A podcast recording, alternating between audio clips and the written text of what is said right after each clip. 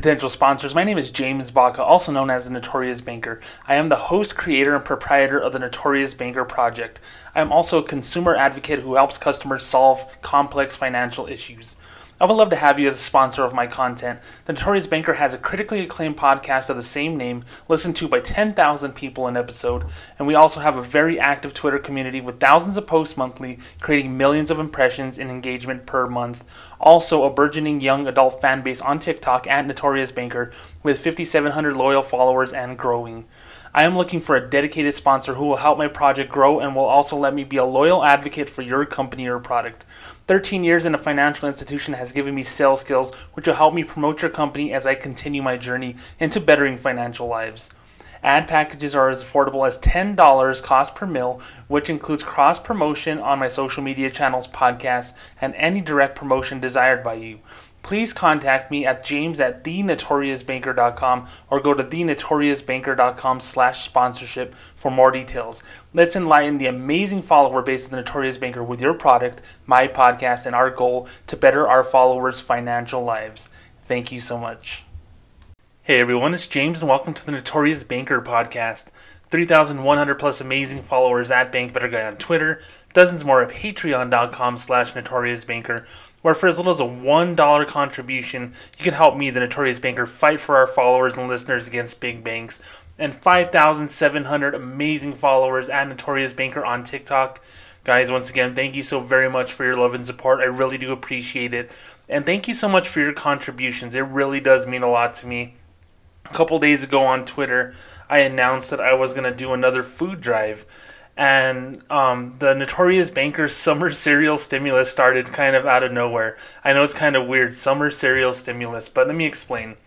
Um, I'm an extreme couponer. I've been for a long time, and one of the things that I love to do is give back um, to family, to friends, and to my community. Anytime I get a good deal on something or anytime I figure out how to coupon effectively. There's been some pretty good deals on breakfast cereal and a couple of contributions from some amazing listeners. And I've had a little money to go ahead and go crazy with couponing, and I ended up with dozens of boxes of breakfast cereal.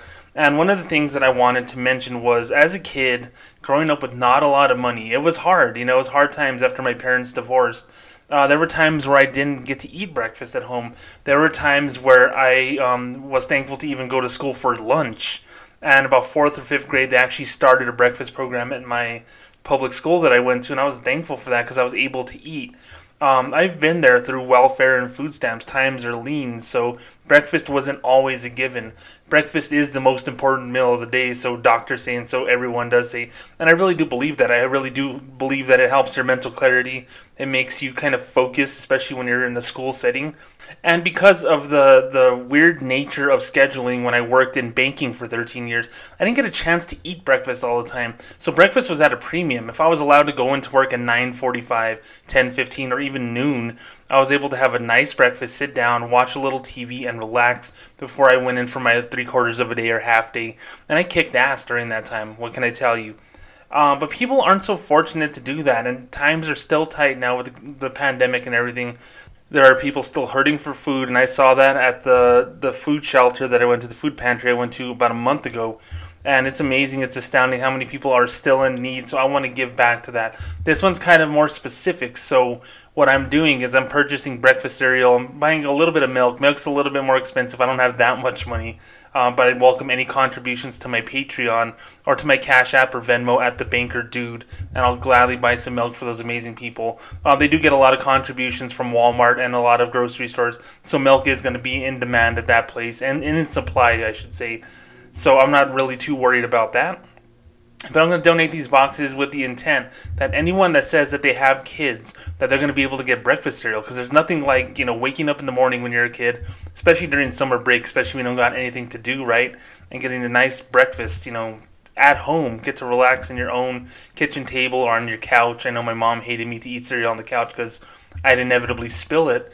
And um, there's nothing there's nothing that beats that, what can I say? And there's so many amazing free lunch programs here in Las Cruces, New Mexico, and I really know that those people are doing the best that they can to give to their community as well. And there will be a time where I'm going to be able to give back to that. But the summer cereal stimulus is on for The Notorious Banker. So if you want to contribute to my charitable um, project here, You can go to patreon.com slash notoriousbanker, Cash App or Venmo me at the banker dude, or reach out to me via D M on Twitter at bankbetterguy, and we'll figure out a way to get that done. I do plan on making my first charitable donation of these boxes of cereal on this coming Wednesday, on the sixteenth, if I'm not mistaken, of what that is, of June. And we'll have some pictures. I'll talk about it a little bit more in a few days. But I wanted to thank you guys for the contributions because it really does mean a lot to me.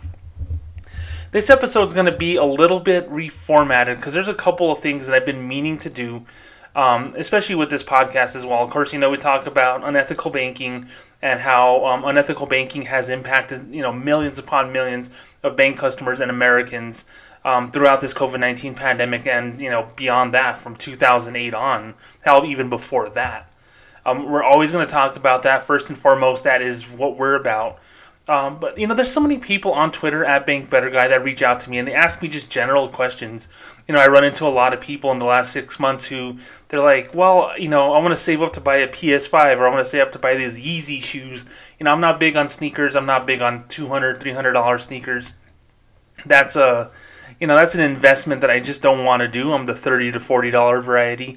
And I really think that um, when people ask those questions, like, what's the best way to save? What's the best way to do this? What's the best way to do that? That's my wheelhouse. The Notorious Banker is good at talking about bad banks, but I'm also good at figuring out how to stretch money. Because I grew up poor. I grew up with not a lot. And there was a point in time when I was fifteen years old where my mom pretty much said, you're on your own. I was kind of a truant kid. I was kind of a troublemaker. So she didn't want to kind of feed into that, to be an enabler, if you will. So I had to work hard. And I did so many odd jobs. I did so many things, even online, in order to make a buck. I sold baseball cards. I sold all this memorabilia that I collected. I sold, you know, customized artwork. I had um, a couple of movie scripts from the Godfather, um, the Sopranos T V show, among other things. And these are facsimile scripts, you know, it wasn't the original that I had, but people were just interested in owning something unique like that. So I would have copies of the Godfather script, and I bought it for fifty dollars, and I would charge twenty dollars anytime someone would want a copy of the script. That way they could show their friends, it's like, oh, look what I got, I got movie memorabilia. And I would run that off, and people would just be in love with it. They would frame it, and they know that it's not an original because the originals have notes, and the originals are worth tens of thousands of dollars. But they really love those movies, they really love those T V shows, and they wanted to be a part of it. I figured that out. As a person who is well versed in banking, I was well versed in marketing and sales from the time I was fifteen years old. So I, I found a way to make a buck. That way I can put food on my table.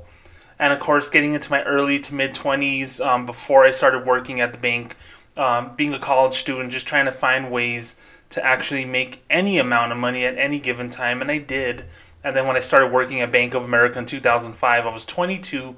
I had so much time and energy to to work as much as I possibly could, even though I was a part-time employee, and I still found ways to make extra money. I saved a good amount of money as I finished up school and as I moved on to a new chapter of my life living here in southern New Mexico. So I found ways. And I still do those ways to this day. So um, after this brief promotional consideration, I'm going to get into a little bit more about why I want to do this question and answer session with my listeners and followers, about what they can afford, about things that they can do in order to make things easier for themselves, especially when they want something. You know, because, you know, during these crazy times, we got to pay our bills.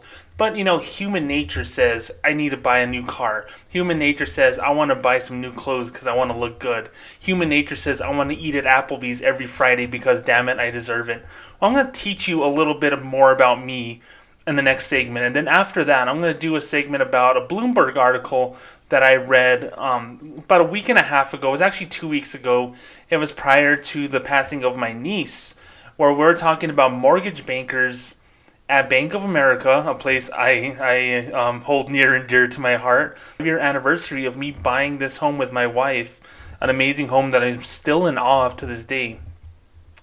Mortgage bankers at Bank of America are leaving. They're quitting Bank of America due to these crazy sales quotas, deal, you know, due to everything that's happening at Bank of America post-COVID.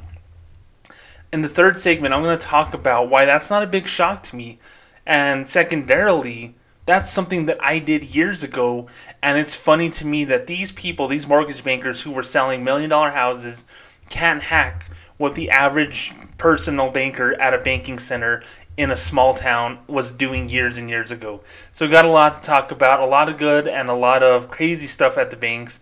Uh, but once again, for the summer cereal stimulus, the Notorious Bankers Charitable Drive, patreon.com slash Notorious Banker, Cash App or Venmo at The Banker Dude, or reach out to me on Twitter at BankBetterGuy.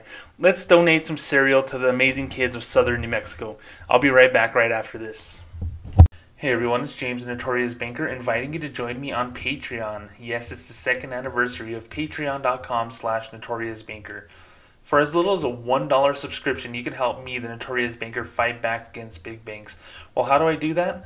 I use my brand of vigilante customer service to help people recoup monthly maintenance and overdraft fees, deal with customer service issues such as check hold releases and fraud claim reversals, and the general customer service malaise that is the big banking industry.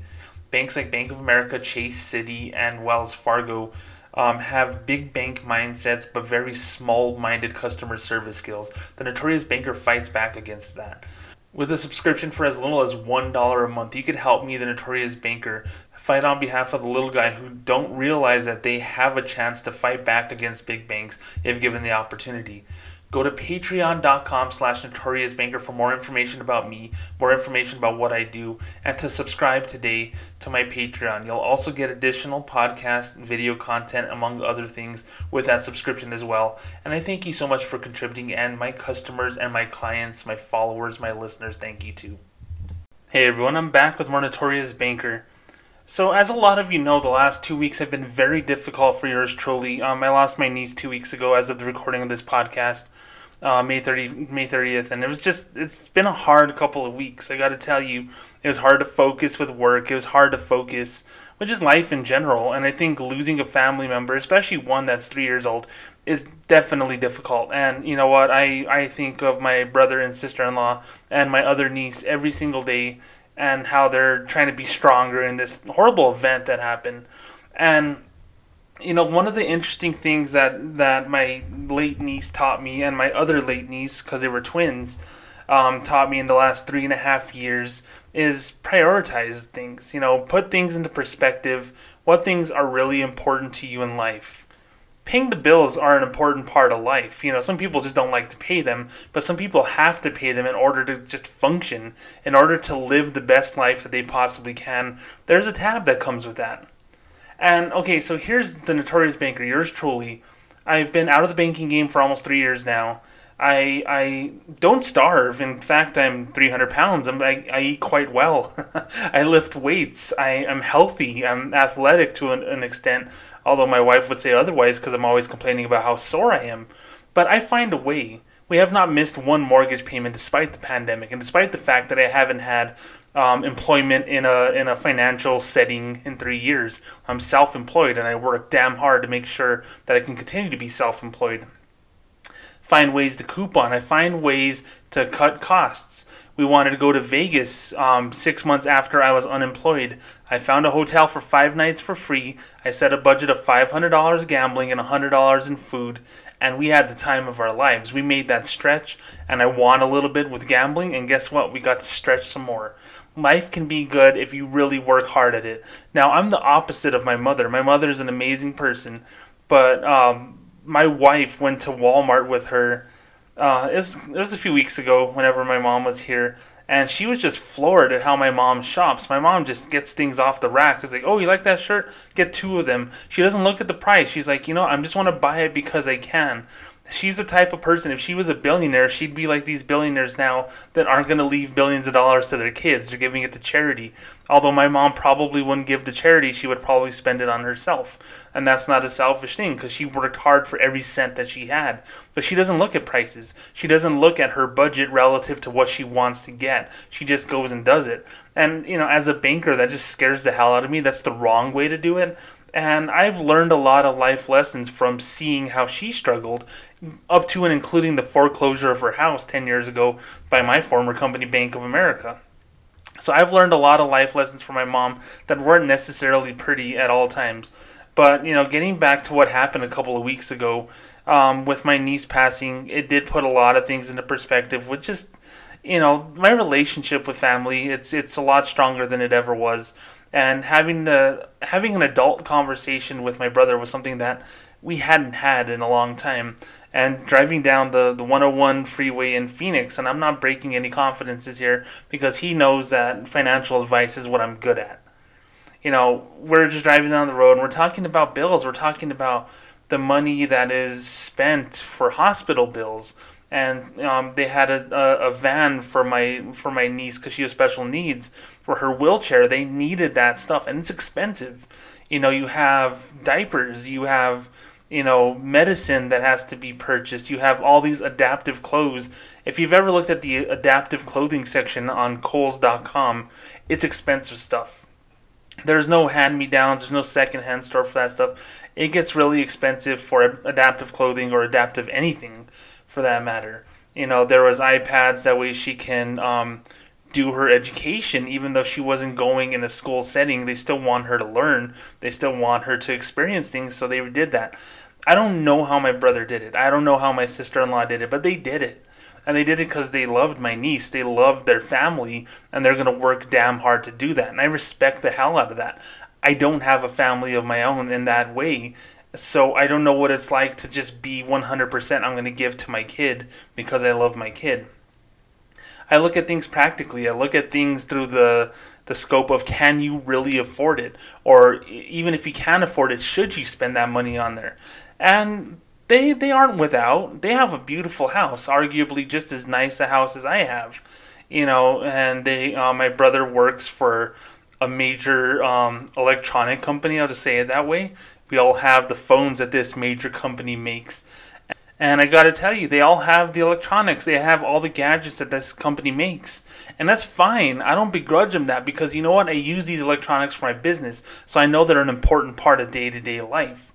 You know, and you don't go to someone who has, you know, money issues or, you know, like they have a, a child who is expensive. They have responsibilities that are pricey. But you don't complain about, oh, why do you guys have Doctor Pepper in your fridge? You should have Doctor Thunder that's made by Walmart and Sam's Club. No, there's some things that just have to be. And, you know, back in the sixties and seventies, having a pack of smokes, having a pack of Marlboro Reds, and you roll it up in your shirt sleeve the way that, like, my dad used to do was an important part of life. It's like, man, I don't got money, but I got my smokes. Well, it's two thousand twenty, and we don't think like that anymore, at least ninety-nine percent of the world doesn't think that way anymore. But at the same time, we still want to enjoy the things that we enjoy. Occasionally, I like to go to Burger King. Occasionally, I like to go to McDonald's. But because of the nature of my self-employment and how, how, how much money I put in to my project and how little money I get back at times, I don't go out to eat every day. I wouldn't want to, but I don't, you know, and when I do go out to eat, I look to see if there's any coupons on the app. That's just the way that I am. I find a way to adjust. I find a way to just figure out how can I enjoy at least partially what I want from this place without breaking my bank. And I've done that when I was fifteen years old. I did that when I was twenty, twenty-five, thirty, thirty-five, and now at thirty-eight years old. So getting back to my conversation with my brother, you know, we're talking about the cost of this vehicle. And, you know, it's for a van, it's pretty awesome. It has all the bells and whistles. It has the interactive Uh, turn-by-turn directions, screen in the middle. You know, of course, you could, you know, hook it up to your phone. You could hook it up to satellite radio. It has automatic side doors, dual side doors, and, you know, the, the backup camera and the whole nine. That stuff is amazing. That stuff is awesome. But then when I found out how much his monthly car payment was, it blew my mind because that's really close to what my house payment is. And yes, I understand cars are more expensive these days, and you know, having a one thousand dollars car payment is actually reality for a lot of people. But, you know, it doesn't have to be this way to get all the bells and whistles.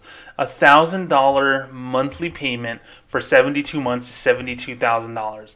You amortize that with interest and everything. You can probably, over six years, get, you know, a fifty-five thousand to sixty thousand dollars car relatively easy.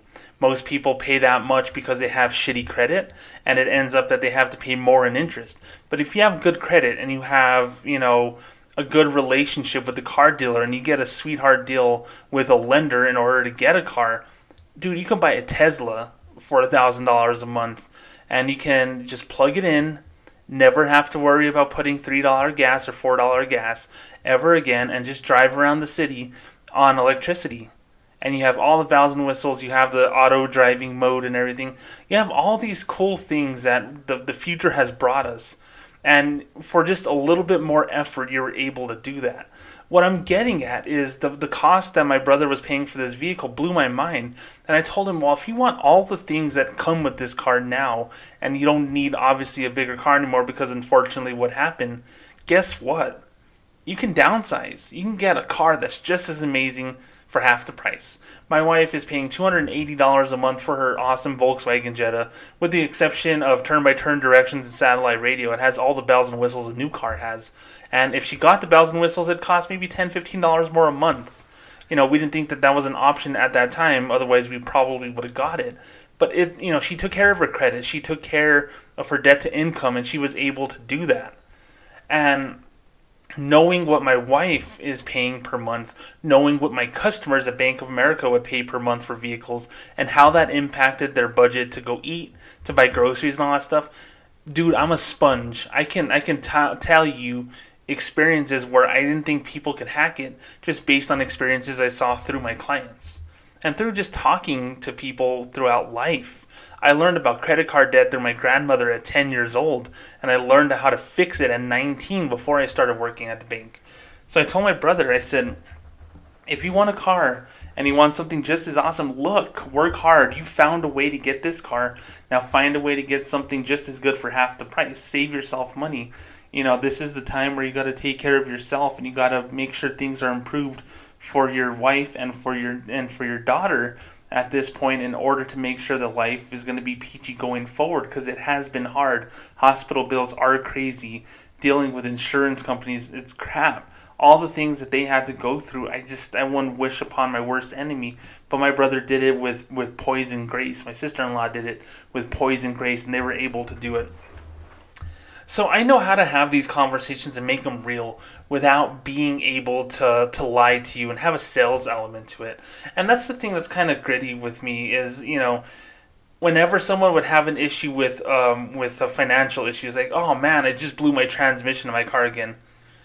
Well, you know, Mister Chavez, you actually have a five thousand dollars pre-selected card from Bank of America with zero percent interest for twelve months. So yes, you're going to have to fix your transmission eventually.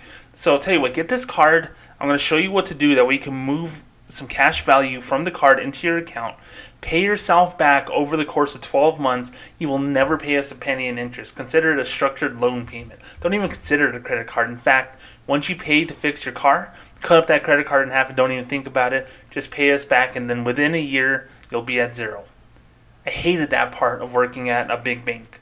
I hated that part with a passion, but I knew that that was the best way to get this guy from not freaking out. I was like, oh my God, what am I going to do? He can take care of this car problem with a practical piece of plastic that I was able to offer him, but I sold it to him, not as a card. Hey, you can go to Target, you can go buy groceries and all this stuff. It was a cashback rewards card. He wasn't worried about that shit at that point. This is like, you know what? Get this card. Take care of your issue.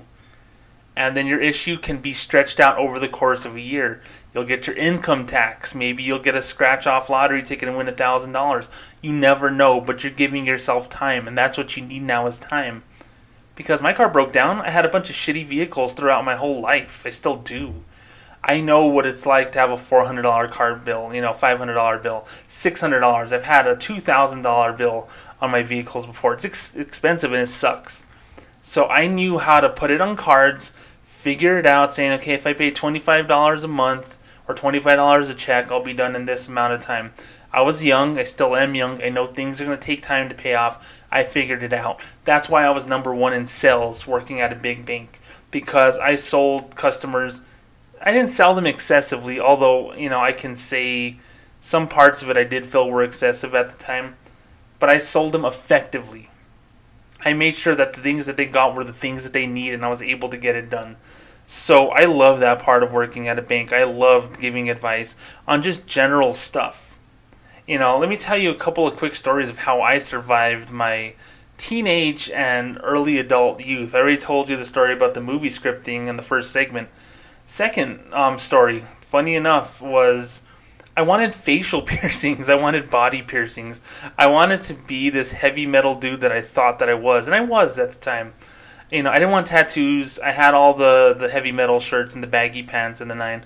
But I wanted, you know, eyebrow piercings, nose piercings, my nipples pierced. I wanted all this stuff to be to be an alternative rocker, a metal rocker. To be this guy that you would be looking at twice whenever he walked into Walmart. And I wanted that so bad. But I didn't want to spend my money on it. So um, I was nineteen years old. My cousin, who's like a second brother to me, actually had a job training here in Las Cruces, New Mexico, my hometown, for um, a place called Tresco. And uh, Tresco is a place that kind of gives people who with special needs jobs. And a lot of the jobs are, you know, food service. A lot of them work at rest areas on the interstate. They help, you know, clean toilets and fix, you know, bathroom stalls and paint walls and, you know, sweep up sidewalks and stuff like that. It's hard work, don't get me wrong, but it's an honest job, and especially for people who want and need a job, that was the place for them, especially other places that wouldn't hire them. My cousin was able-bodied, he's a big dude, so they wanted him for physical labor, so he had to do, you know, C P R training and, and the like down here. So they gave him two weeks of paid training, and they put him up in a Best Western hotel room. The Best Western hotel room that we went to now is like an America's Value Inn, and I don't mean to poop on a potential sponsor, but it's not the Best Western anymore. In fact, it's kind of scary at that hotel right now. But it was nice, you know, eighteen years ago or whatever. So um, he was afraid to go by himself, so he invited me. I didn't have a job at the time, nor was I going to school. And he said, yeah, just drop me off, and then you can go walk the mall, you can go to Walmart or whatever, have a good time. And, yeah, I, I was able to, to do that. I dropped him off. I was able to go shopping. I was able to experience this town that I would inevitably live in. And I was able to do it because he he was nice enough to put me in a hotel room. Well, in the same hotel room as him, he, he allowed me to be with him and eat his continental breakfast and all that stuff. And I just figured out, well, I have so much time on my hands that I'm going to be here for two weeks. What do I do? And I picked up an alternative newspaper. I forget what it was called here in Las Cruces. I don't think they have it anymore. And I was just flipping through the ads, and it said, donate plasma and make one hundred fifty dollars on your first six donations or something like that. And it was for um, a plasma company that's no longer in existence over here. And I just was thinking about it. I'm like, well, I want to get these piercings done, and I'm probably never going to donate plasma again. And it says it only takes a couple of hours. Um, I don't have to pick up my cousin for a couple hours. What the hell? Let's get it done. So I go to this plasma place, and I sign up. They, you know, go through the little physical thing. They asked me, you know, a couple screening questions and, and all this stuff. And, you know, it was pretty straightforward. Uh, when I gave them my driver's license information, that was something else, though. I gave my driver's license information, and, um, of course, it said Socorro, New Mexico, my hometown at the time. And basically, they said that I was out of their range, out of their zone, because my address was more than one hundred fifty miles away from their center that I couldn't donate. And they were going off uh, a generic web search of, hey, this is what Socorro de Las Cruces is. It was like one hundred fifty-one point six miles. It was something ridiculously over the limit that they didn't want to override. And I successfully argued the manager at the time there. I said, why don't you go to a MapQuest? That's how long ago this was, map quest dot com. And type in my address, this is my address, and then type in the address of this place, and I said, I guarantee you it's under one hundred fifty miles, because the sign right outside this town says one hundred forty-four miles, and I know damn well that it's not seven miles from that sign to this place. I was being kind of rude, I was being kind of an a-hole about it, but I knew that I was right, and this was pre-G P S, pre-Apple Maps, you know, all this stuff, Waze, all this stuff that we use now. And they break out the internet, and they type in my, my mom's address, the one that was on my license, to their center, and it was under one hundred fifty miles, and I got to freaking donate. I got that cash. I kept that cash in my pocket for a month and a half until I got all my piercings. That is a true story. Cinco de Mayo two thousand three, I got a ton of piercings. I did what I wanted, and I used the plasma donation for that because I didn't want to use my money, my graduation money, all this other money that I was doing, hustling, selling my baseball card collection. Passive income and secondary income is something that I believe in. Passive income and secondary income is something that I think a lot of people can do and should do, but they just won't do it. And um, something as simple as donating plasma is something that I still do to this day, and I do it pretty regularly. In fact, I've only missed, I believe, two scheduled donations in the last two and a half years that I've been doing it, and both of them were as a result of deaths in my family, unfortunately. Um, but I'm pretty good at showing up when I'm supposed to. I never missed a day of work. Last six and a half years I was at work, I never missed a day. I'm pretty reliable when it comes to that. But that also means I'm a thinker. I'm trying to think, you know, two steps ahead of everyone. So Wednesday mornings at one in the morning, I'm loading up the grocery store app to see what the new weekly ads are, to see what the coupons are on the ads, and I break down exactly how much I intend on spending grocery shopping just by looking at that app. That's the way that I think. And anytime I go to someone's birthday party or some, go to someone's, I went to someone's quinceañera, that's their age fifteen birthday for you non-Hispanic people out there, um, I would see the food that they were serving. A lot of times they would have, you know, like a like a taco bar or like a burger bar, you know, get your barbecued burger or hot dog or whatever, and then they would have chips. Did they have Ruffles? Did they have Doritos? Or did they have the store brand chips? And what kind of drinks did they have? Did they just got um, store brand fruit punch? Oh, they have Coca-Cola? They have Doctor Pepper and Sprite? Cool. They actually went out and spent some money. And then immediately in my head, I thought about it. Well, I wonder how much money they spent on this stuff and how much I could have saved them. They said, hey, James, let's figure out a way to save some money for this quinceañera because I don't have a lot of it. And the cost to book this this hall, this dance hall, cost this much. We had a live band.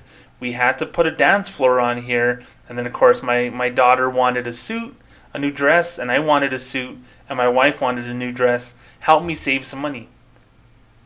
Dude, if people came to me, not with party planning, I don't know how to buy chairs and rent chairs and all that crap, but if you say, hey, you're going to have um, brisket dinner, I bet you I can find you a deal on brisket. Let me figure it out. And I'll spend the time. I probably won't spend as much time as you would looking for a deal, and I'll still save you hundreds of dollars over the course of a year. So what I'm getting at is the Notorious Banker, this project that I'm doing, came as a result of me knowing that I had a, a gift, a skill. I had something that I was able to do that was different than other bankers, because other bankers are focused on their goal, and don't get me wrong, I was focused on my sales goal. I was focused on making a shit ton of money, making as much money as possible in the shortest amount of time I can. And shame on you if you're a banker and you don't think that, and shame on you if you're anyone and don't think that. If you're a bartender and you go like, oh, I only made fifty dollars in tips, well, aside from the fact that it's dead, think about why you couldn't make more. Could you be more conversational? Were you combative, or were you kind of aloof to the customers? That shit does matter in that type of field. I, I sat in a restaurant and bar for the better part of my childhood. I saw how good customer service was and how good customer service wasn't by seeing my mom, by seeing my family members who worked there and seeing other people who worked there. I knew how to kind of figure it out. I knew how not to get yelled at when I worked at the bank, so which meant I knew how to make sure that the customer left not with satisfaction, but with the fact that they felt closure, or they felt like they got done what they need to get done. And that's what I was good at doing. I knew I had this skill, and I knew I had good customer service chops. And the Notorious Banker was giving people the advice on how to fight back against big banks anytime they got charged an overdraft fee, or anytime something happened in the bank's favor that shouldn't have happened. And that's what I do for a living. But I want to expand that out as well. And with this podcast, if you, um, you know, will begrudge me a ten-minute segment on every podcast, I want to answer email questions uh, from my listeners, from my followers, um, James at the notorious banker dot com or thenotoriousbanker at gmail dot com. Send a question saying, hey, James, I really want to buy a sixty-inch T V. This is my budget, and this is what I make a month. Should I spend this money that's in my savings account to do this, or what? I want to be able to answer that question for you, because you're going to get your T V anyway, but I want to make sure that you find the best way to make it work for you, the best way that it doesn't cost you a lot of money up front, or it doesn't impact other things you want to do as well. You know, the game of life is more than just a board game. The game of life is actually a game, and if you know how to work the game, you know how to play the game correctly, even if you're in crippling debt, you can still live the life that you want to. I have credit card debt. I'm not going to shy away from that. I'm not going to lie to you and say that I'm a perfect human being, because I'm not. I owe a lot of money to credit cards, and it's because of a crazy um, early adulthood, all the way up till, you know, late twenties, I would say. I didn't think necessarily about the future so much, and the credit card companies kept on giving me crazy limits. I decided to splurge. I went to Vegas. Anytime I took out girls before I met my wife, I would take them to a nice dinner and a movie, and that shit gets expensive. So yeah, pot calling kettle black, but the pot also had a nice shine on him from years of bank training and years of financial advice for people who didn't have a lot of money. I didn't deal with millionaires and billionaires at Bank of America. I dealt with people who worked hard and got a two hundred dollars weekly paycheck or one thousand dollars every two weeks. one thousand dollars every two weeks still isn't a lot of money. But I, I showed them a way. I showed them how not to be afraid of it. I showed them that, hey, one, let me show you how to make sure that we don't charge you anything. And two, let me show you how to do things a little better.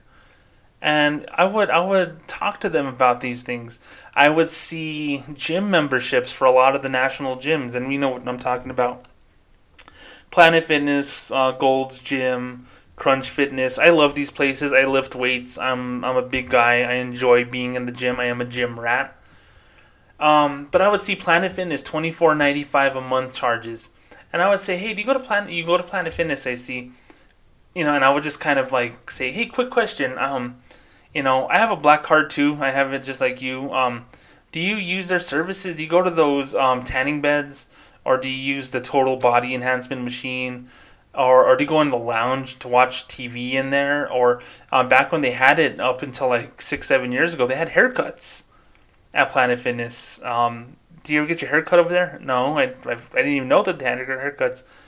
And I would say, you know, why do you have this twenty-four ninety-five membership? Do you go with friends or family? No, man, I like to go by myself. Why do you have the twenty-four ninety-five a month, um, you know, membership over there at Planet Fitness, the black card? It, it's it's a way of upselling you. I said, I'm a banker. I upsell you.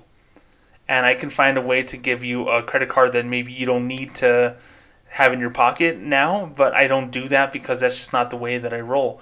But someone over there said, hey, you should have that because you might take a family member, or because you may want to tan, or because you want to get your hair cut, or because you want to save twenty percent off at Reebok. I just saw that on my app, by the way. Save twenty percent off on Reebok dot com. twenty percent is nothing. twenty percent is not even a sell, in my opinion. So they sold you on that notion. They're charging you fifteen dollars more a month for this membership. Go to them and say, I want a regular membership. They'll give you a different card. And there's not a lot of difference other than you can't use your um, gym membership at other locations in the U S. And if you don't travel, then why do you need that? I just saved you one hundred eighty dollars. Now you think about that one hundred eighty dollars a year. All of a sudden, that one hundred eighty dollars a year can pay for, you know, a couple of pairs of pants, three pairs of pants, four pairs of pants for someone. They can buy some nice shoes. They can, they can. Hey, I, I can get that, that part of my car fixed. Or, you know what, I have this damn dentist bill that I need to pay off. You saved me one hundred eighty dollars. I'm just going to pay it off, and I know that that money is going to balance out at the end of the year. Thank you, James. Those type of things are awesome because that's what a banker should do. That's what a Bank of America banker should do, a Wells Fargo banker should do, and a lot of them don't do that. And the people who do do that, such as yours truly, get in trouble because they said, hey, you're, this is a sales center. Did you offer them this? Did you offer them that? No. What are you doing here, James? What are you doing here, Bob? And they would hear that. I'm like, well, I'm a banker. I'm supposed to be a financial advisor. This place is called a financial center, and I'm called a relationship manager. I am supposed to manage the relationship of the bank to my client. And you know what? A banker should be able to give financial advice, right? Well, wrong when you work at big banks. So my company didn't like that about me, but my wife loves that about me. My wife sees how I work at saving money in the groceries grocery store, seeing how I worked hard to always find a better way to save money on vacations. And we went on a lot of vacations pre-pandemic. We got married in Vegas. We invited, you know, twenty-five of our closest friends and family. They did not pay one dollar to stay at any hotel in Vegas. Not because I'm rich, not because I splurge, because I figured out a way to get hotel rooms for free, and every single one of them got to stay in a hotel room in Vegas on the weekend for free. I worked hard to do research. And banking and financial advice goes beyond, hey, this is the checking account you should get, or this is the credit card you should get. Oh, you can earn so many rewards on this card. Now, there's a million people who do that online. there's places like, you know, Nerd Wallet and all these places. And you know what, frankly, and I, I'm saying this myself because I've had sponsorships with banks as well.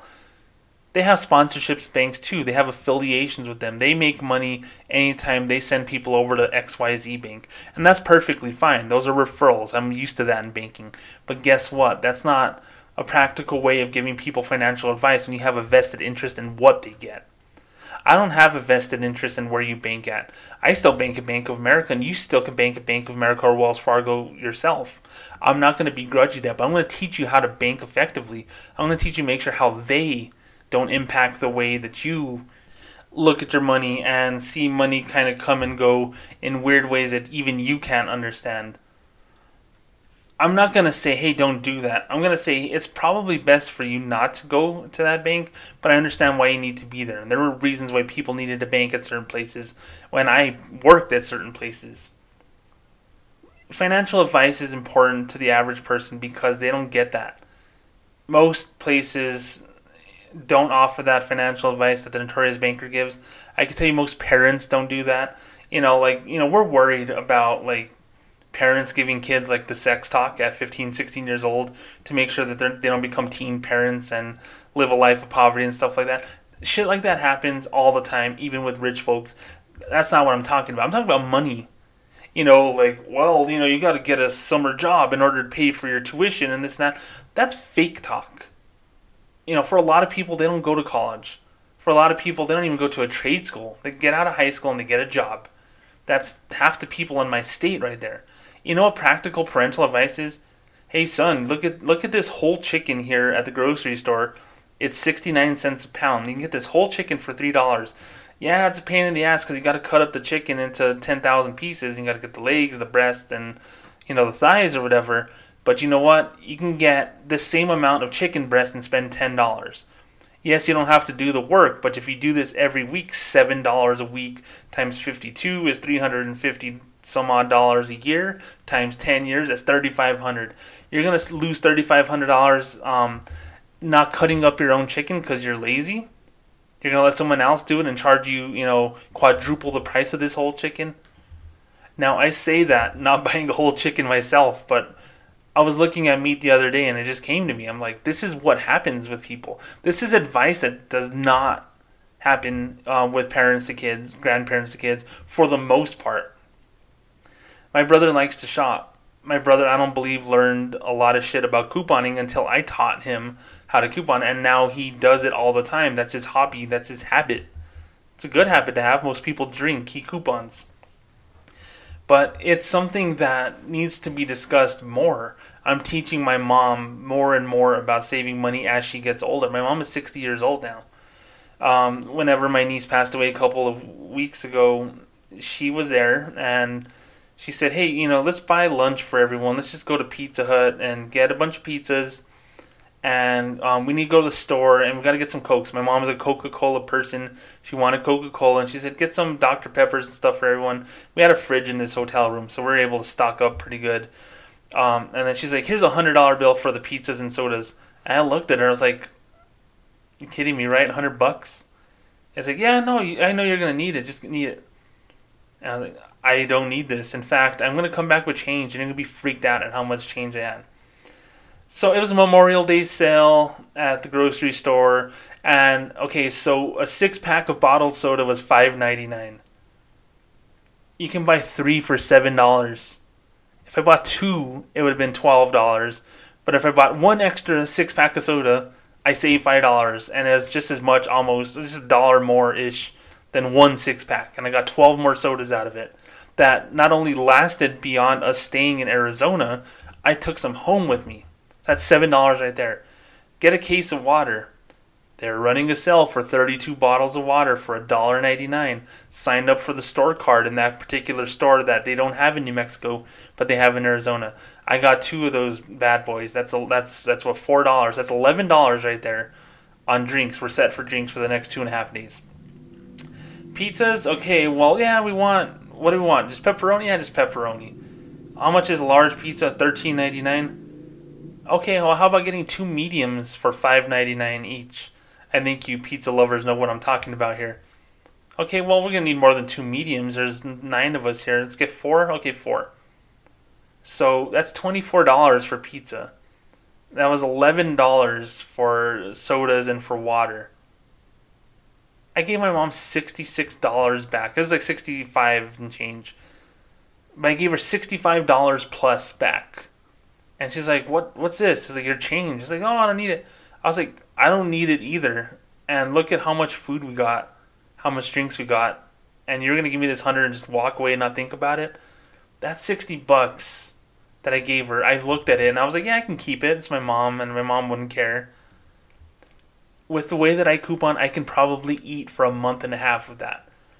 And that's because of the knowledge, skills, and sacrifice that I made as a kid, as a young adult, as a middle-aged person now, as an unemployed person, and as a financial advisor. I've seen the highest of highs for customers and myself, and the lowest of lows for customers and myself. I know what I'm doing. So through the course of that horrible weekend with the horrible loss, I was able to teach my mom a lesson in how I operate. Because I haven't lived with my mom in, what, twenty years? So she doesn't know how I function as a spender, as a consumer. And she saw what I did there, and she, she liked it. And I'm really glad that she was able to see that throughout all the stuff that was going on that time.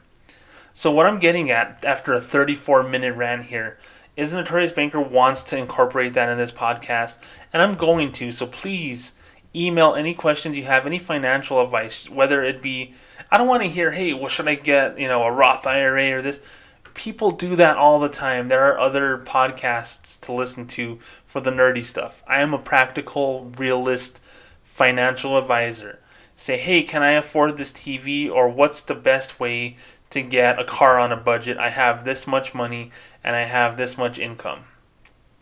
I'm going to teach you that, hey, you know what? Picking up freaking aluminum cans is still a thing. Donating plasma is still a thing. If you can do online surveys, you get paid. Set up freaking Google opinion rewards on your phone. You'll make a couple of dollars every week. A couple of dollars may not seem like a lot, but you know what? Put, get a get a nice little five dollar Dunkin' Donuts gift card. Buy yourself some medium coffees two, three times a week. And every few weeks or so, you'll get a free coffee. That's just the way that I function. Everything is something. You know, people always talk about like chefs in other countries, and they're like, "Hey, they they know how to cut up that pig. Nothing goes to waste. They even eat the eyeballs and the snout and the ears, whatever." And as Americans, we're like, "Oh, that's gross. How do they do that?" But they learned years and years ago that, you know what, everything is something if you want it to be something. And even though you think that there's nothing here, we think that there's plenty here. And that's the way that I look at it with money, okay? I see a dollar, I see opportunity. You know, I see I see a quarter on the ground, I, see, I say, um, hey, five cents more, I get a gallon of water from the water dispenser for my water dispenser at home. And that water dispenser at home is going to give me, you know, sixteen eight-ounce glasses of water, which is two days of water, just because I bent down and picked up a freaking quarter. That's how I see things. I play every, you know, hey, scratch and win game, play every, hey, no purchase necessary, enter a contest, you might win a thousand dollars, you might win this or that. I've won enough things in my life to understand that, hey, you know what, most people don't even try. Do it, because you might get lucky. Financial advice goes beyond, hey, this bank sucks and here's why. So the Notorious Banker in the upcoming podcast, and I'm not going to make it a thirty-seven minute thing like I've talked about with this thing right here, but I'm going to do ten minutes, fifteen minutes, and I'm going to talk to one person or multiple people if I have enough time about gen- general life advice. I've been inspired by the Ryan Russillo podcast. I was inspired by Susie Orman, and I'm inspired by the conversations I have with my with my wife, with my mom, with other people who talk about money in such a practical way that no one talks about. We don't talk about these things because we're either embarrassed or we don't know how to talk to people about them. Well, I do. The Notorious Banker is here for everything and anything, and I'm going to be here for you for the long haul. So please, if you have any questions, the notorious banker at gmail dot com or James at the notorious banker dot com or at BankBetterGuy on Twitter. Guys, it's a new day, and, and the Notorious Banker feels good about the next step. And I got to tell you, I still have two of my piercings for my plasma donations eighteen years ago. And anytime I do a physical while donating plasma, they ask me if I have piercings. And yeah, I have my, my nipples pierced still. And I laugh. And I was like, you know, it's a funny story. I got those using you guys to get money so I can do this thing that I would never do for myself. I considered it a secondary income. I consider donating plasma now a primary source of income because I make time for it. And you know what? You can make time picking up cans. You can make time selling clothes you never use on, you know, Poshmark or eBay even, or even the Facebook buy and sell pages. It's all there. Opportunity is there if you give yourself the time and you put a little effort in for that. The Notorious Banker will push you in the right direction. And it's not because I'm six foot two, three hundred pounds and strong and I can push anyone I want whenever I want. It's because I care about you guys. There are thousands of people who listen to this podcast who understand that I'm doing this for the right reasons. Well, this is going to be another right reason. So coming up on the future podcasts that we're going to have, we're going to have a, a Q and A session about financial advice. I'm going to try to think of a cutesy name for it. And if not, it's just going to be Financial Advice with James, the Notorious Banker. But we're going to have it, and it's going to be awesome, and it's going to be in full force starting the next podcast. But thank you so much for your time listening to this. After I come back from this brief promotional break, I'm going to talk to you about an issue that's happening at Bank of America, where mortgage bankers are fleeing Bank of America because of some policy changes over there. And guess what? They hit close to home in so many ways, considering we're coming upon the five-year anniversary of me being homeless because of a major bank. So please stick around. Hey everyone, it's James, the Notorious Banker, inviting you to join me on TikTok. That's at Notorious Banker on TikTok. Yeah, I know it's kind of weird to have a thirty-eight-year-old on TikTok, but you know, I was so inspired by people who share couponing deals on there, home and car hacks, among other things. It's a very influential place to be right now, and you can get a lot of traction with a lot of people fast. And I really think my brand of humor, along with banking news and information and stories about unethical things going on in big banks, fits perfectly on TikTok. No, I won't be doing a lot of dancing, but what I will be doing is a lot of information giving to you, the general public, you know, the sixty-seven million people who bank at Bank of America, the thirty million plus that bank at Wells Fargo. You need to know the stories, and you need to know the tea behind what's going on in the banking world. So if you join me on TikTok at Notorious Banker, I am going to blow your mind. I'm going to try to make you laugh as well, but I'm going to keep it informational and I'm going to keep it fun. So join me on TikTok today. That's at Notorious Banker.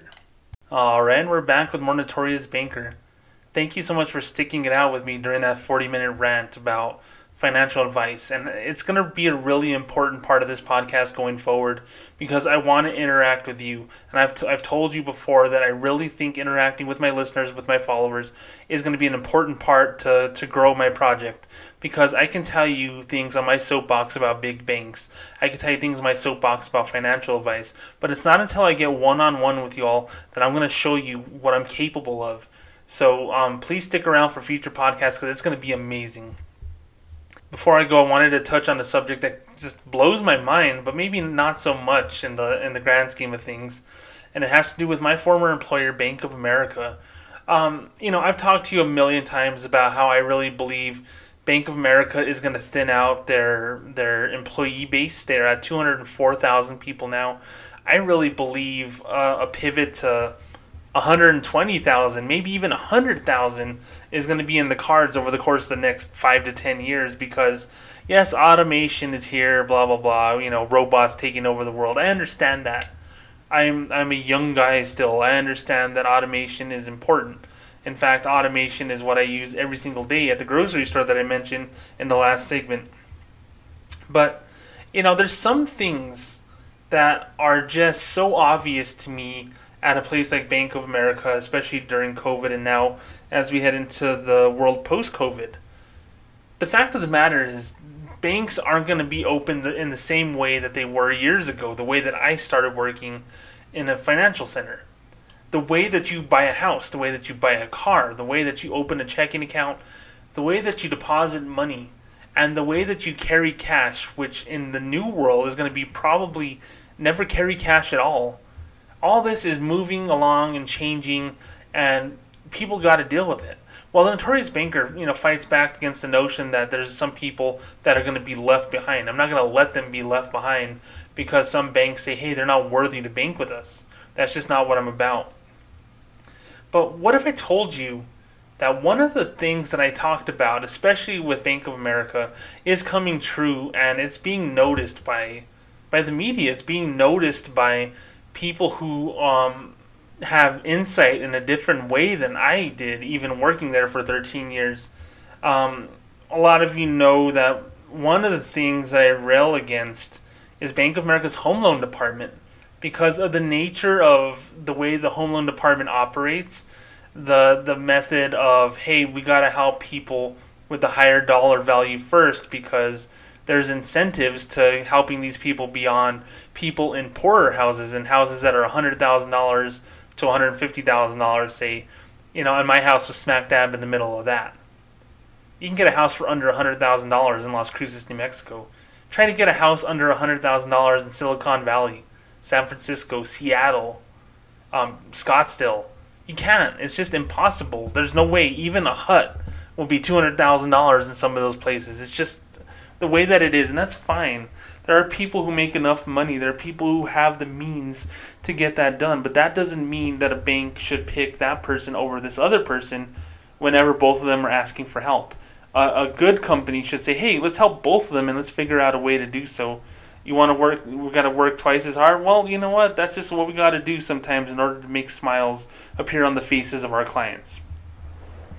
Well, at Bank of America, that's probably not the case anymore. Uh, Dakin Campbell of Business Insider, who um, I, I don't know, I, I don't follow a lot of his uh, material. Um, Business Insider is one of those things that's a subscription-based service. And I got to say this, you know what? Read this article. I'm going to link to it in the show notes. Um, journalism, journalism is almost like banking in a sense. They get monitored on on sell-through. Was this article good enough to be clicked on, and was this article good enough to be read? So help Dakin out, help Business Insider out, and take a look at this article. Subscribe to the free trial. Yes, it sucks to have paywall sometimes, but you know what? That's life. You have to pay for everything. You know, I saw some dude on Facebook a few days ago that says, oh, why should we have to pay to know what's going on in our community? And I'm like, dude, are you fucking kidding me? The newspaper has been around since the printing press, since it's been around for, you know, centuries, and there's some idiot, and I'm going to sound like an old man here, you know, man yells at cloud, but some idiot in his twenties that says, why should I have to pay to know that there was a murder going on next door?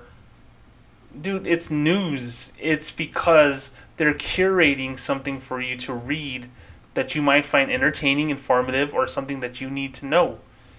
You can't go to a cop at a crime scene and say, hey, what's going on over here? It doesn't work that way anymore. That's not the way life is.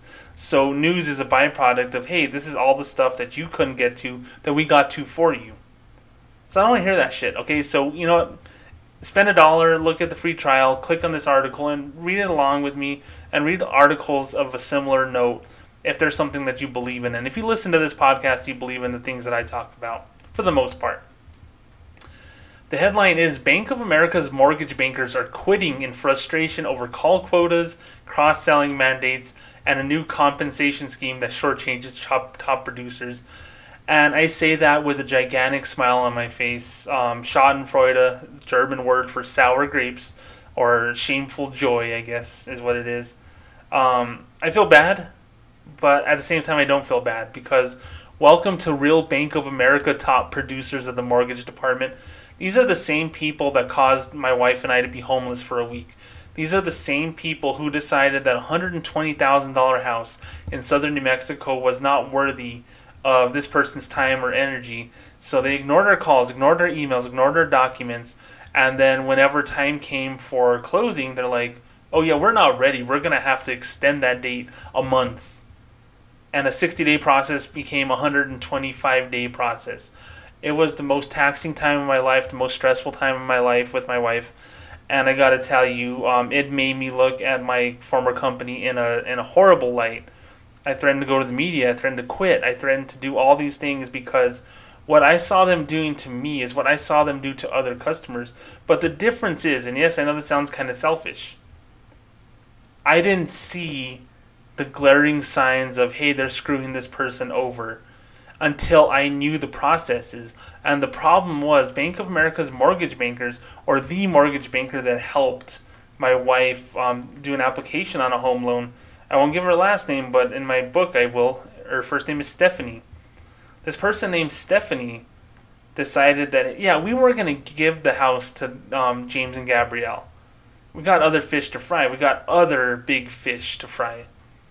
And they made a bank manager and someone who his job is management at a university, someone who is as organized as any person that I've ever known, make us look like total fucking idiots and like we didn't know how the hell to fax a paper, to email someone back or whatever. We are professionals and they made us seem like we're idiots. So if this affects that particular person in Chandler, Arizona, oh my goodness, thank you. Thank you for for the shit sandwich that's that's happening now. So I'm going to read this article and I'm going to give you my opinion. So there's some bullet points in this Business Insider thing where it says Bank of America has lost dozens of salespeople from its mortgage unit. Dozens isn't a lot. Dozens isn't hundreds. Dozens isn't thousands, but that's a good number at least to start. The exits have come after changes to job responsibilities, pay structure, and lending standards. And then a spokeswoman said attrition levels were normal and many have asked to be moved into a new sales role. So here we go. It says Bank of America is facing an exodus in the mortgage business. Dozens of people have quit this year, according to four current and former mortgage bankers, with two of them suggesting the resignations have now climbed above one hundred. More departures are expected at the end of June when the bank pen- pays out its next quarterly bonuses. It'll actually be more like July twenty-fifth or some shit like that because um, they pay quarterly. So we're coming up on the end of Q two here. June thirtieth is the last day of Q two. You don't get your bonus on July first. No, you got to go through a P A performance assessment. You got to go through all this stuff. The final satisfaction survey scores have to come in. All this bullcrap that's supposed to whittle down your bonus comes in. It gets whittled down. You get paid one or two paychecks, maybe three paychecks after the end of the quarter. So they're not going to quit at the end of June. They're going to quit more like the end of July. The salespeople are leaving because they're frustrated over a series of changes the bank has made to its mortgage policies that have made it harder for some salespeople to make money and increased concerns about corporate surveillance. Okay, well, that part we'll get to in a second. Um, then talks about Countrywide, blah, blah, blah. I don't mean to skip on Dakin's article here, but Countrywide is it's fifteen years ago. It's old news. Anyone that cites two thousand eight as a benchmark for why they hate big banks, I understand. But there's other reasons to not like big banks these days, trust me. It talks about Bank of America fell to eleventh nationally in home loans, which is sixty-nine billion dollars in home loan originations amid a refinancing tidal wave. Now this is interesting to me because the way Dakin in the article says that Bank of America fell to eleventh nationally implies that there's a race to number one. Trust me when I say there is not a race to number one with Bank of America. They don't think finishing first is finishing best. Finishing eleventh nationally with sixty-nine billion dollars can be a, like a godsend to them depending upon if it's the right sixty-nine billion dollars of customers with home loans. If you get, you know, six hundred ninety million customers with a ten thousand dollars loan or a one hundred thousand dollars loan, I can't do the math in my head that fast, um, that's not good because those are low-hanging fruit. Those are people that the only bill they have and the only bill they're going to have is a home loan. They're not going to have R V loans or car loans or they're not going to invest or anything. No, they're paycheck to paycheck. They're just getting this little piece of the pie that America says that you should get, which is a home loan.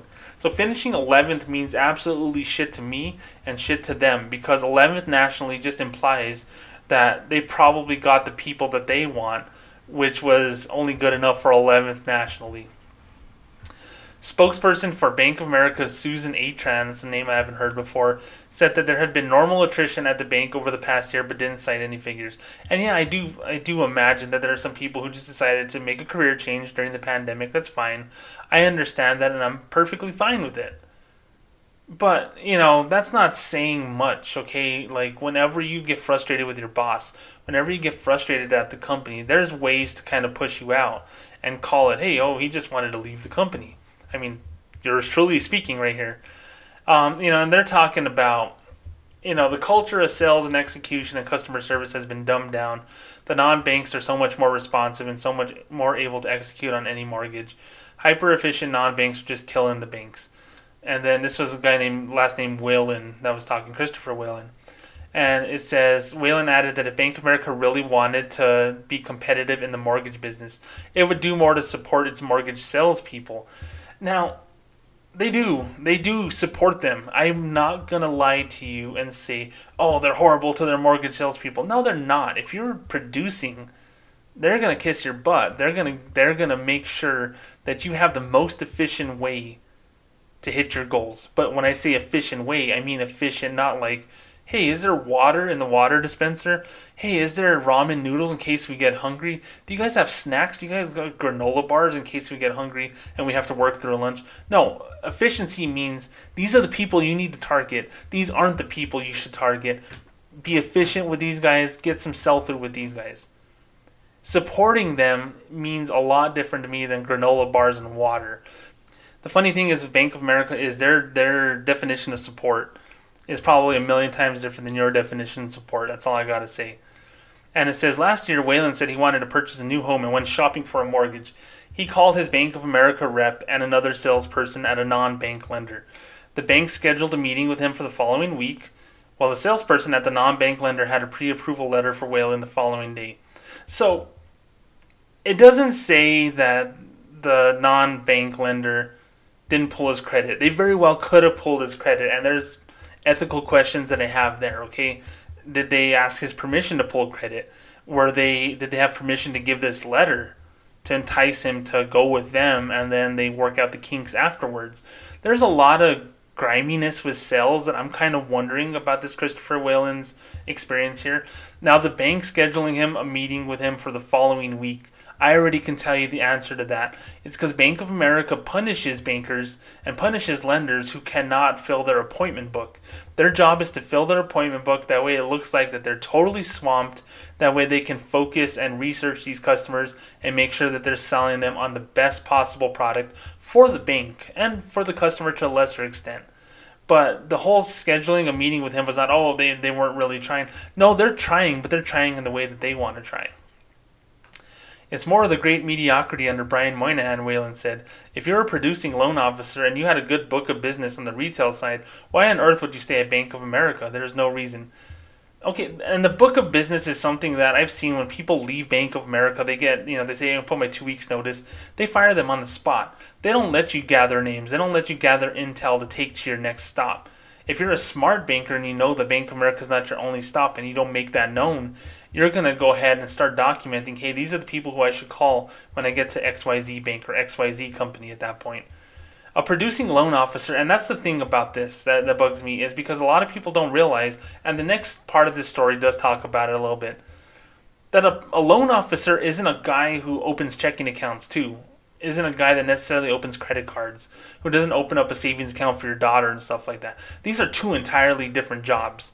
The, the, the producing loan officer may be producing in a different way than you think he should be producing or she should be producing uh, because, you know, in my eyes, if someone only has three home loans throughout the quarter at Bank of America, but those three home loans are for eighty million dollars because they're like celebrity houses or whatever, and the other person has eighty houses and it's only like fifty million dollars in home loans, they're like, why are you working so hard to get this much? Why can't you be more like this guy who gets high quality customers and he develops relationships with them? And this person develops long-term relationships that are going to provide checking account and second houses and new cars and all that. That's how Bank of America thinks. The mediocrity is one person is not treated equal, not because of the amount of people they help, but it's because of the right people that they help or the wrong people they help. This next subject pisses me off, and it's called the Credit Solutions Advisor. That's Susan Atran, the Bank of America spokesrobot, said that the company aimed to serve its thirty-three million retail clients efficiently and responsibly and to reward them for the full breadth of the financial relationship they have with the bank. Man, if that doesn't sound like a fucking Bank of America employee, I don't know what does. And then she said this. Let me do my bank voice for this. We do so while managing risk appropriately, providing career growth and development opportunities for our employees, and growing our business responsibly and sustainably. Many banks that originate mortgages have two types of salespeople, those who worked in centralized locations and handle phone, email, and walk-in inquiries, and those that are out on the field and meeting with realtors, builders, and other referral sources.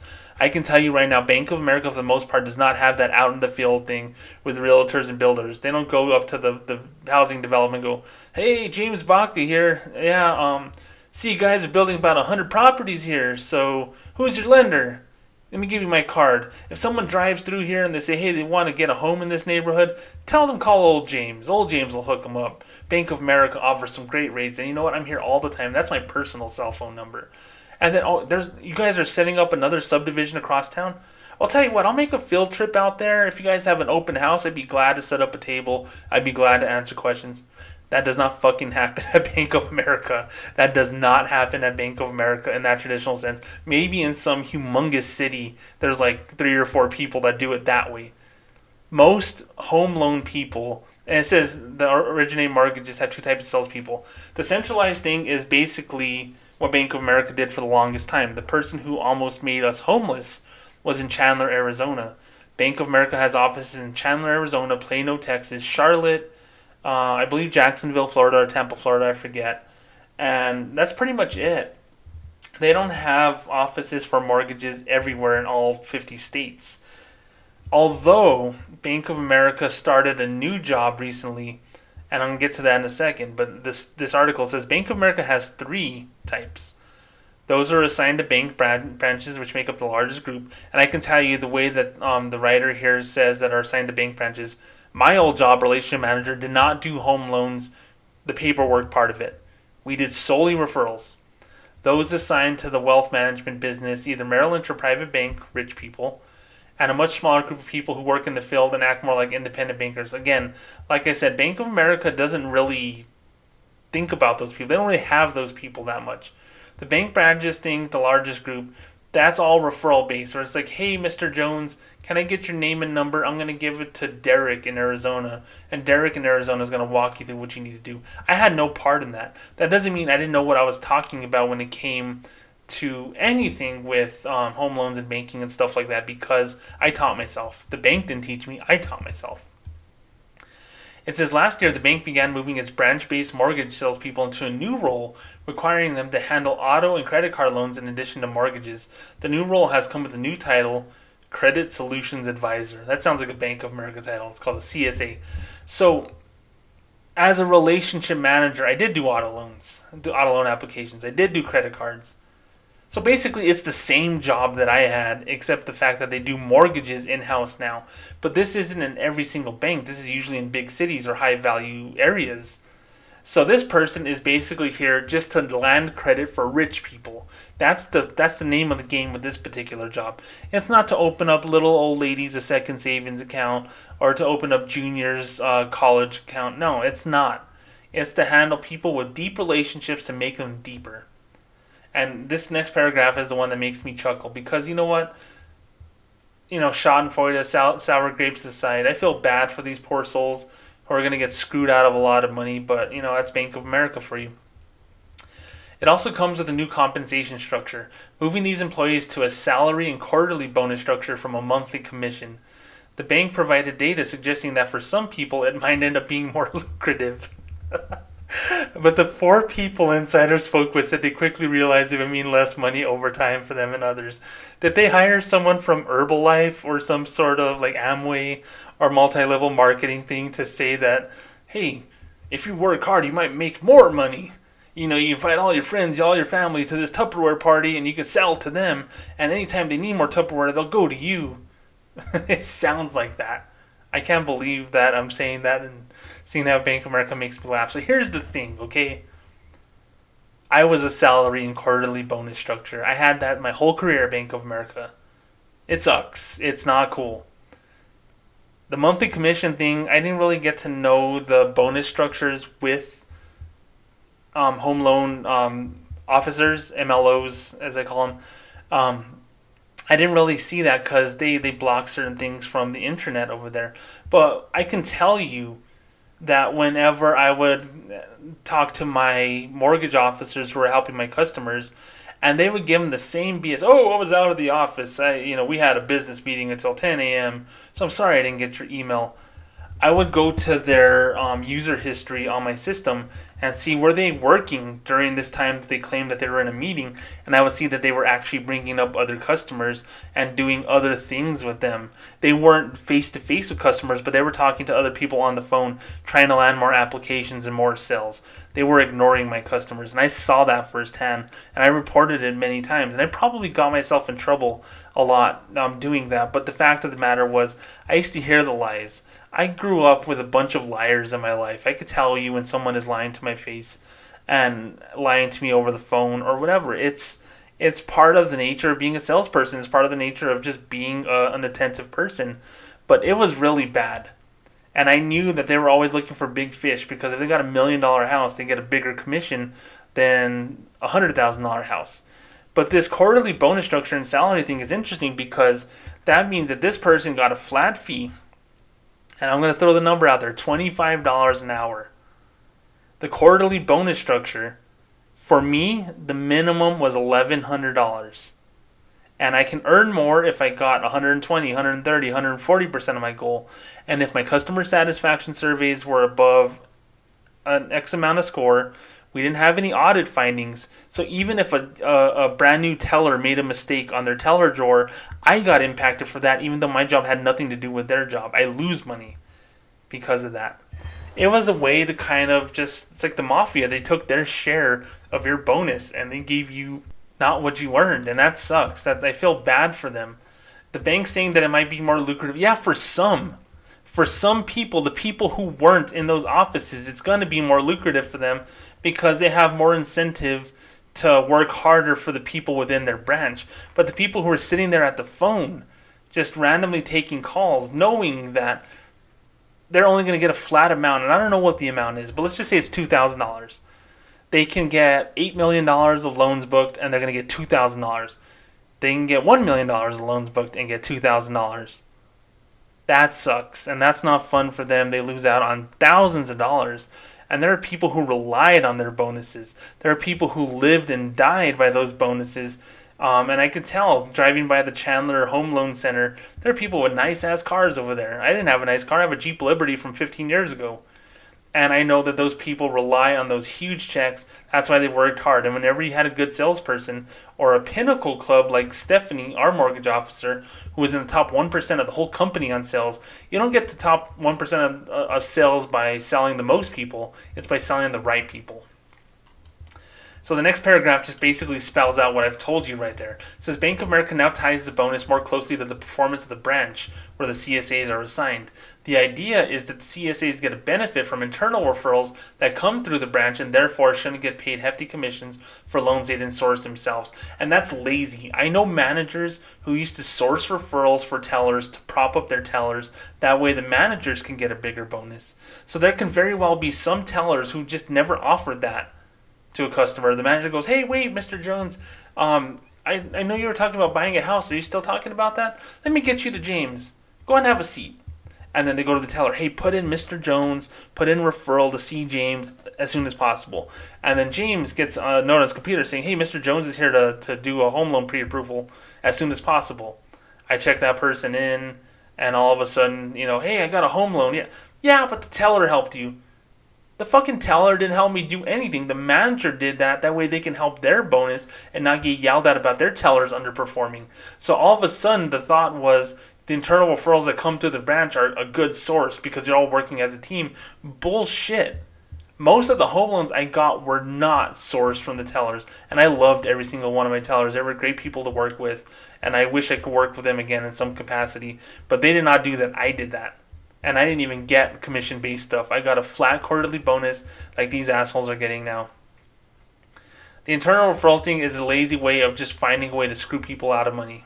Fact of the matter. It says, many salespeople didn't like the uncertainty of commissions and preferred the more stable compensation structure. Um, yeah, some people like a flat fee. Like, most people like that. I mean, isn't that the whole basis of game shows? It's like, hey, you can go and try for a million dollars, or you could take what's in door number one. Or you can leave right now with this, thirty-two thousand dollars. And if you miss this question, you get to walk away with thirty-two thousand dollars. But if you get the next question right, and then you get the next question wrong, then you'll drop to thirty-two thousand dollars. You'll lose money. that's that's life. Some people just prefer to be slow and steady wins the race. You can't control that. It says, according to a testimonial collected from a training session and provided by Bank of America, one C S A in New England said that they liked being the single point of contact to be able to sell a host of financial products. I'm sure that that wasn't a plant like in wrestling where they have the crazy old lady yelling at the wrestler that the wrestler hits in the head with a chair. Yeah, that, that, that was all organic, right? No, that was a plant. And this is what the spokesperson says. When we began piloting the new Credit Solutions Advisor two years ago in response to our clients' needs, nearly one thousand employees raised their hands to opt in, causing us to speed up the pilot. Yeah, sure, because you twisted the words to make it sound like you were giving them more money when you were giving them less. In some corners of the bank's mortgage business, particularly among the wealth management salespeople and the self-source people who work in the field, the changes were met with derision. Few people made the change, and some people began to look for opportunities outside the bank. Salespeople who think about their business as an entrepreneur or running a small business objected to the changes, two of the people said. And that's the thing. That's the lie that Bank of America sells you on. You have your own book of business. You have your own clients. They'll be loyal to you. They'll come back to you for more. Yeah, no, if you if you have a fucking head cold and someone is taking your spot or someone is handling all of your appointments that day, that's going to be that customer now. It's like, oh, we couldn't lose him, James. We didn't want him to walk out and go to Citibank or Chase Bank. So, you know, he was here and he got on the phone with your your coworker, and we got the, you know, it's we're all a team, and we got the application. You should be happy that the customer got the help that they needed. Yeah, fucking right. Yeah, because you know what? They told you that you were you were gonna source your own business and you were gonna make as much money as possible, and now you're not. It says they often can bring in bigger loans because of their relationships, and as a result, they prefer an arrangement where they get paid based on their production. And some people are great at it. I, I'm, pro- I'm pretty sure the Stephanie person that nearly made us homeless was an amazing person at that. You don't get to be top one percent by um, sitting on your hands. I'm sure she was good at selling rich people the dream. Well, you know what? We weren't rich people, and then she sold us the dream, and she decided she didn't want to help with the dream anymore. That's just the way that it is. Last year during the pandemic, according to people who spoke with Insider, Bank of America took steps to make sure its loan products le- to make sure... Let me say that again. Bank of America took steps to make its loan products less competitive with the rest of the industry, raising rates and down payment requirements. This is right around the time of the one billion dollars to help um, people of color end income inequality and to get into houses and stuff like that. The rates went up at Bank of America. And it's frustrating to me.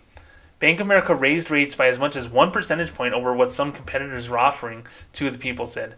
It also basically shut down price exceptions when it matches a competing offer for a lower rate.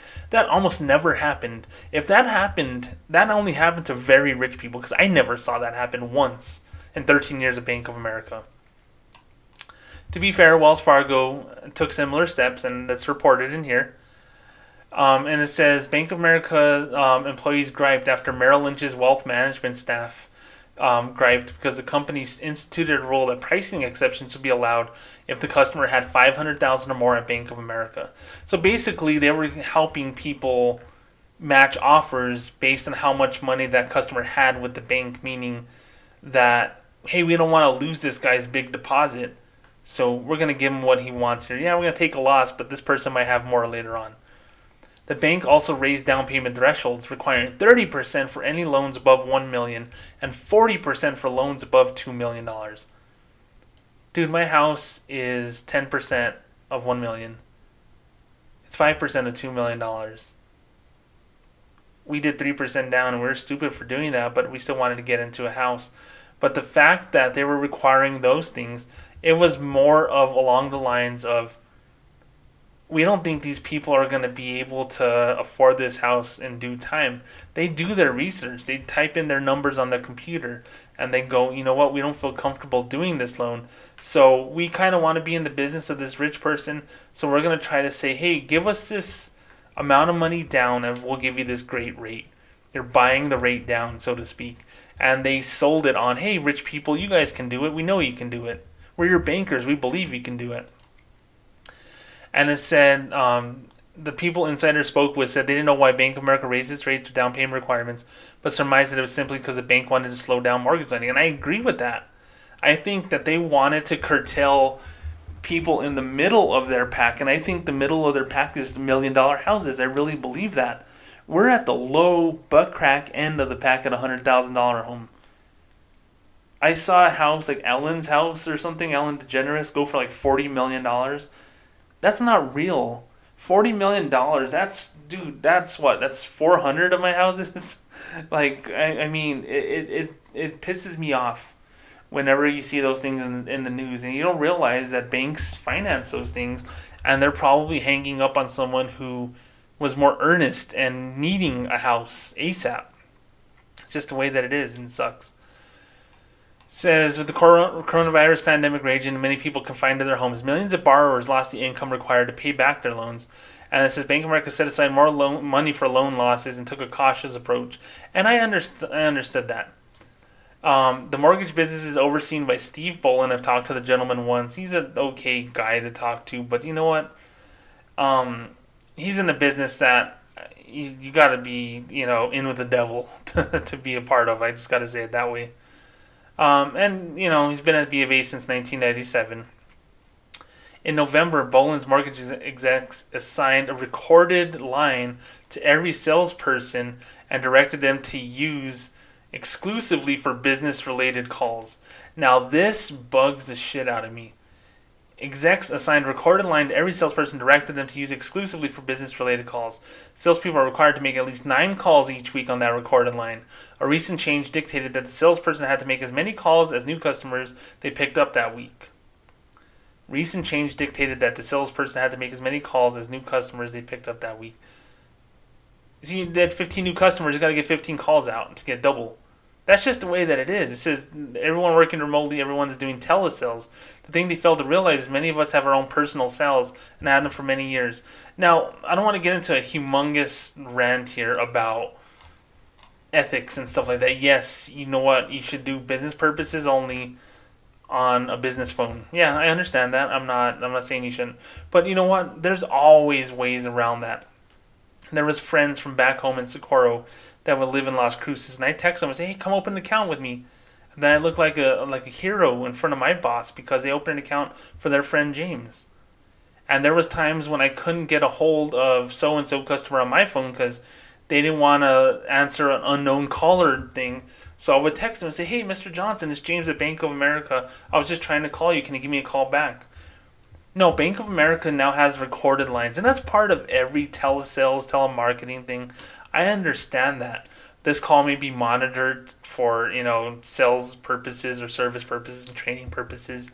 Yeah, those things happen, and I understand that. But they want to be big brother. They want to make sure that not only are you selling the product in the scripted way that they're telling you to, but you're actually selling the product to the people that they want you to sell it to. They're going to say, "Oh, you talked to Larry Smith? Talk to him for thirty-five minutes. What's that about, James? God, give me a break. You got to cut it short." And he only has three thousand dollars with us? And he doesn't have any pre-approved offers for a home loan? Do you really think Larry Smith's going to get this approved? I still got to I still got to talk to him like every customer. Yeah, but James, you got to be realistic. You only have so many hours in the day. Larry Smith's probably not going to get the home loan. Meanwhile, you let this customer go, and this person has ten pre-selected offers, credit cards, auto loans, home loans, and you didn't call them back. Well, no, they didn't answer. Well, try to call them back later. We want to see that you're working hard to get these customers. I know what it's all about, okay? I know that that's what they're telling these poor people, and I feel bad for the employees there because I don't want Big Brother to be watching over me while I'm doing the way, doing the business the way that I do it.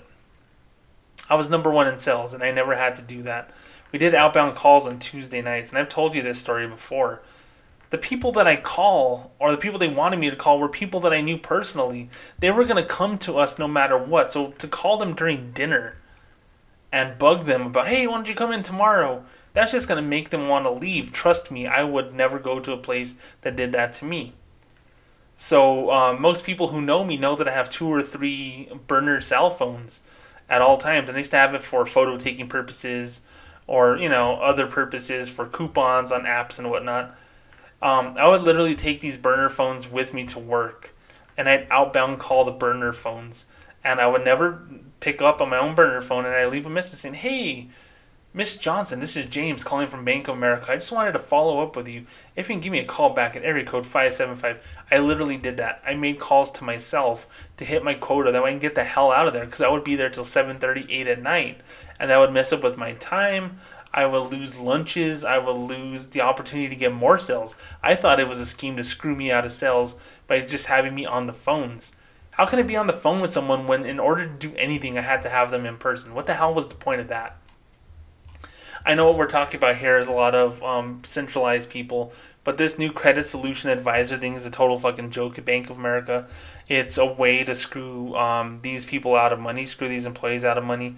And I'm going to end with this, okay? Because we could talk about the recorded lines and all this other stuff and the the flat bonus structure as opposed to commissions and stuff like that. What's the one thing I said whenever Bank of America raised their minimum wage to twenty an hour? Now it's going to be twenty-five in a few years. I said, don't expect one hundred thousand people to get fired as a result of that. Expect people to leave the way that Bank of America loses people all the time. They lose people all the time. I've had hundreds of coworkers over my thirteen-year career over there. But then they're going to replace them at a flat twenty-five dollars an hour. I was damn near branch manager making almost twenty-five dollars an hour. A teller's going to make twenty-five dollars an hour? No. Tellers aren't going to exist in that way. That teller is going to leave, and that's going to be replaced with a, a, a solutions advisor, an account opener for twenty-five dollars an hour. And that person's going to have a goal, and that person's going to have their feet to the fire on that goal. These salespeople that come in who got ten thousand dollars, twenty thousand dollars quarterly commissions on amazing houses that they booked uh, for Bank of America home loans because of their relationships, and now they say, well, ten thousand to twenty thousand dollars, that's too much. Um, we're going to give you an increase in pay. We're going to give you, you know, X amount of dollars more per hour. Um, and then we're going to have a flat structure where at the minimum you're going to make three thousand dollars. But if you hit one hundred fifty percent, you're going to make six thousand dollars. And the bank knows that ninety-nine point nine percent of people aren't going to hit that one hundred fifty percent. So they're going to save money by not paying out these bonuses. And then these people that are in there, I'm going to say, fuck this. I made one hundred thousand dollars a year before. Now I'm going to make half that. I quit. Okay, well, Stephanie, we're, we're going to rehire someone to replace Stephanie now. Hey, let's bring in Bob. Hey, Bob, how would you like to sell mortgages for Bank of America? And we have this awesome bonus structure. It's a structure that that person's never seen before, so they didn't know that a better one existed. Oh, and Bob's asked, well, what's the pay again? Well, we have a starting pay of twenty-five dollars an hour. That sounds like a good start. But for people who worked at Bank of America for ten, fifteen, twenty, thirty years, to get to twenty-five an hour was hard work. Trust me, I did that myself. That was a stretch to them, and to see someone walk in brand new to get the same amount of money felt like a slap in the face. Bob isn't going to think that way. He's going to think, man, a brand new job, and I'm making fifty grand a year right off the bat, and all I got to do is sell mortgages? Sign me up. And that's your new Bank of America Credit Solutions advisor, my friends. That'll do it for this podcast. I talked way too fucking much on this podcast. My name is James the Notorious Banker. James at the notorious banker dot com or the notorious banker at gmail dot com. Uh, and, uh, send some questions over for the, the financial advice segments that we're going to start airing as of the next podcast. Thank you so very much for everything. The voicemail line is five seven five, three two two, four one two seven. Patreon dot com slash notorious banker. The banker dude for Cash App or Venmo. Contributing to the Notorious Banker Project will allow me to contribute to kids in southern New Mexico and feeding them breakfast. The summer cereal stimulus uh, for the Notorious Banker is on, and I will be donating those uh, boxes of cereal uh, to the food bank um, in a couple of days. Thank you so much for your contributions for that. Thank you uh, to Dakin Campbell for the awesome article in Bloomberg, linked to in the show notes. Subscribe to Business Insider for the trial. Check it out. Take a look. Click on some things. Let journalists um, be able to work hard to provide the content that allows the Notorious Banker to thrive, and that entertains and informs you as well. So please do that. Um, of course, you can listen to my podcast on Spotify, Apple Podcasts, and everywhere else. Thank you so much for that. And please, please, please continue to listen. Things are only going to get more awesome as time goes on. I wanted to talk about the financial advice thing today, and I wanted to talk about this story because it was really, really important to me. So thank you so much for listening to this very, very long podcast of The Notorious Banker. I will be back with another one in a few days. Um, but until we meet again, my friends, my name is James The Notorious Banker signing off. Thank you once again for everything that you do to support yours truly. You have a great day.